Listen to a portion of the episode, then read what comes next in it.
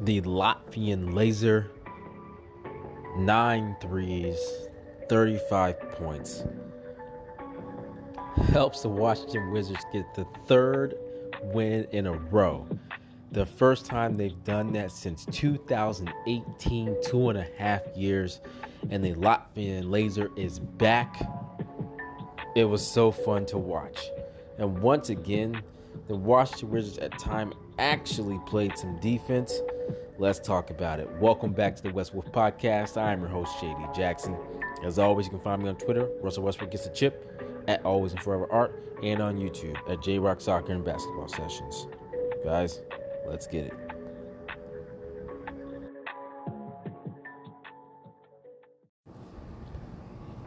Guys, the Washington Wizards defeat the Denver Nuggets 130 to 128. The Washington Wizards improve of 9 and 17. I think they are three games out of the eight seed in the Eastern Conference. So, guys, all hope is not lost. First of all, guys, is is Bertans back? He back. I don't know. Those legs look good. Some of those threes barely even hit the net. I think the Latvian laser has returned. Now, see how much different it makes the team look when he's playing like he's supposed to make $80 million. Bertans played 30 minutes, was 9 of 11 from the three point line. He only took threes in the game. Three rebounds and assists, 35 points. Guys, it a steal and a block. Bertans is back. Is he going to always shoot 9 of 11? No. But at least we know he's about to start earning that $80 million payday. It was just so fun to watch. He was just making all kinds of threes. It just seemed like the the net was the brim was big as the ocean. So pretty. So pretty.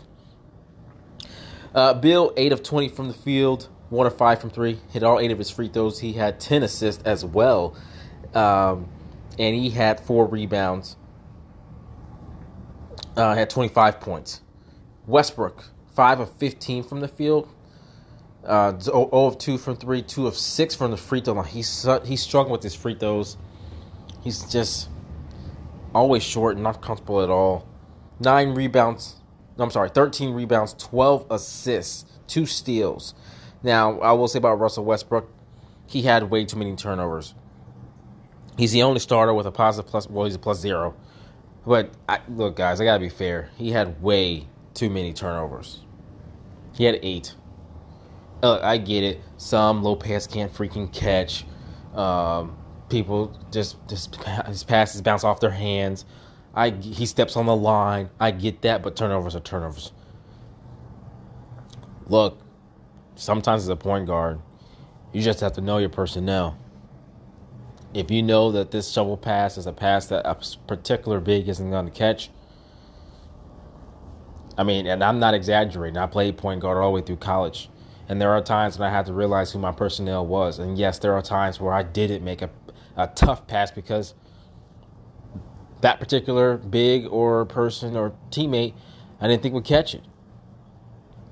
I mean, that's that's part of it. I, I can't say he can just think that all the time because the truth is just you should make the pass. But I would be lying if I didn't say there are times when I looked off a particular player if I knew the pass was going to have to be hard or too low or seven foot tall. I just don't think I can handle it. I, I held on to those. So no, I'm not. I get it. You know, they got they need to be able to catch, um, but some of them are just uncalled for, um, and I just think he had too many turnovers. So, but I want to get the negative out of the way first. Russell Westbrook playmaking is beautiful. Beautiful. That pass at halftime, clear across the court, almost the full length of the court, was beautiful ends up with just a Len dunk to close the half. You go into the halftime with momentum. Just a beautiful play. Outstanding. And he had passes just finding guys all over. Russell Westbrook could have had 20 plus assists tonight because they missed a lot of bunnies right at the rim. He was finding people that just could not finish. Rui going up too soft at times. Um, blowing blank point blank shots right at the rim. They've got to convert those. Um, but nonetheless, you know, he ended up with the 12 assists. So a good outing as far as assists. But I wanted to talk about those two together. Beal and Westbrook combined for 22 assists, guys. Russ shot 15 shots. Beal shot 20. We all know they can shoot the ball much more than that. And there was a long time, I think at halftime, Russ only took like three or four shots. Those guys were trusting their teammates. I said, if we're going to win this, you guys are going to have to help us win this. And it was the right move to make because the honest truth is the Denver Nuggets were only guarding two people Russell Westbrook and Bradley Beal. They were, sh- they were shaving the paint. Russ had to take jumper. They were not letting him in the paint. It was almost like they said, we're going to guard Russ and Beal and kind of play a matchup zone everywhere else. As soon as they touch the ball and they get anywhere near the three point line, we're sending double or triple team. That's what they were doing. The lane was not open. Beal didn't even get to the rack that much. Russell Westbrook didn't get to the rack that much.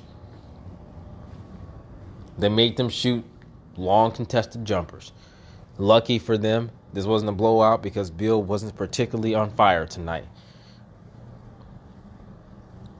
Uh, I think they both struggled in the first quarter and a half. Well, Russ struggled with turnovers first three quarters, but uh, struggled with turnovers in the um, quarter and a half because even Beal did not look good in the first quarter and a half. I think they were trying to figure out what the heck defense is this. They were not letting him have it easy. They said anyone's going to beat us but them two.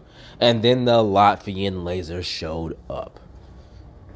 So beautiful. So beautiful. But those two trusting their teammates was really fun to see.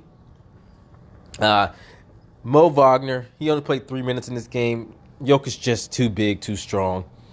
Uh, Scott Brooks decided to go with the other two bigs uh, for the rest of the night.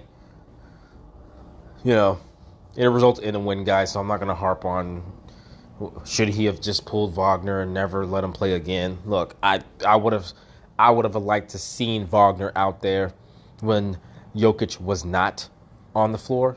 Uh, but nonetheless, he tried. He decided to just pull them all together, and guys, uh, it, it resulted in a win. So I'm not really going to go over that. Rui, uh, he had 14 points, 5 11 from the field, 1 4 from 3. Hit all his free throws, 4 rebounds, 3 assists, 1 steal. Garrison Matthews, 2 of 6 uh, from 3, 2 of 6 from the field, um, 2 of 3 from the free throw line, 1 rebound, 1 assist. Guys, Garrison Matthews' value is all on the defensive end of the ball, as far and as well, of course, uh, sniping uh, from the three point line uh, which he got a few more attempts today, which is good. I just I just keep talking about Matthews because his insertion into the starting lineup isn't just about him scoring. The guy has been absolutely amazing on the defensive end and bringing energy and heart to this team. Him and Mo Wagner has transformed this team in the last three games uh, with them getting the start. And I hope Scott Brooks keeps it the same. I hope he doesn't change anything with Wagner just because Wagner's not big enough right now to uh, work on to guard Jokic no one can guard Jokic. Like literally no one. Uh, so I hope that he sticks with it. But uh, we shall see. Um, I talked about Bertans on fire. Deni played 21 minutes. He was one of three from the field. Um, he had three points, seven rebounds, two assists, one steal. He definitely he had a good all around game. I know he didn't shoot a ton. Um, he still needs to work on his fouling a little bit. However, in this one, I think he only had like two. Um, but, you know, he, he had a pretty good solid outing. outing. Lopez played 27 minutes, 4 of 6 from the field, had 9 points. Uh, he was decent. Len, 5 of 8, played 18 minutes. Neto was surprised. He played 20 minutes. He had 14 points, 5 of 5 from the field, 3 of 3 from free throw line. Hit his only three pointer he took. He was outstanding.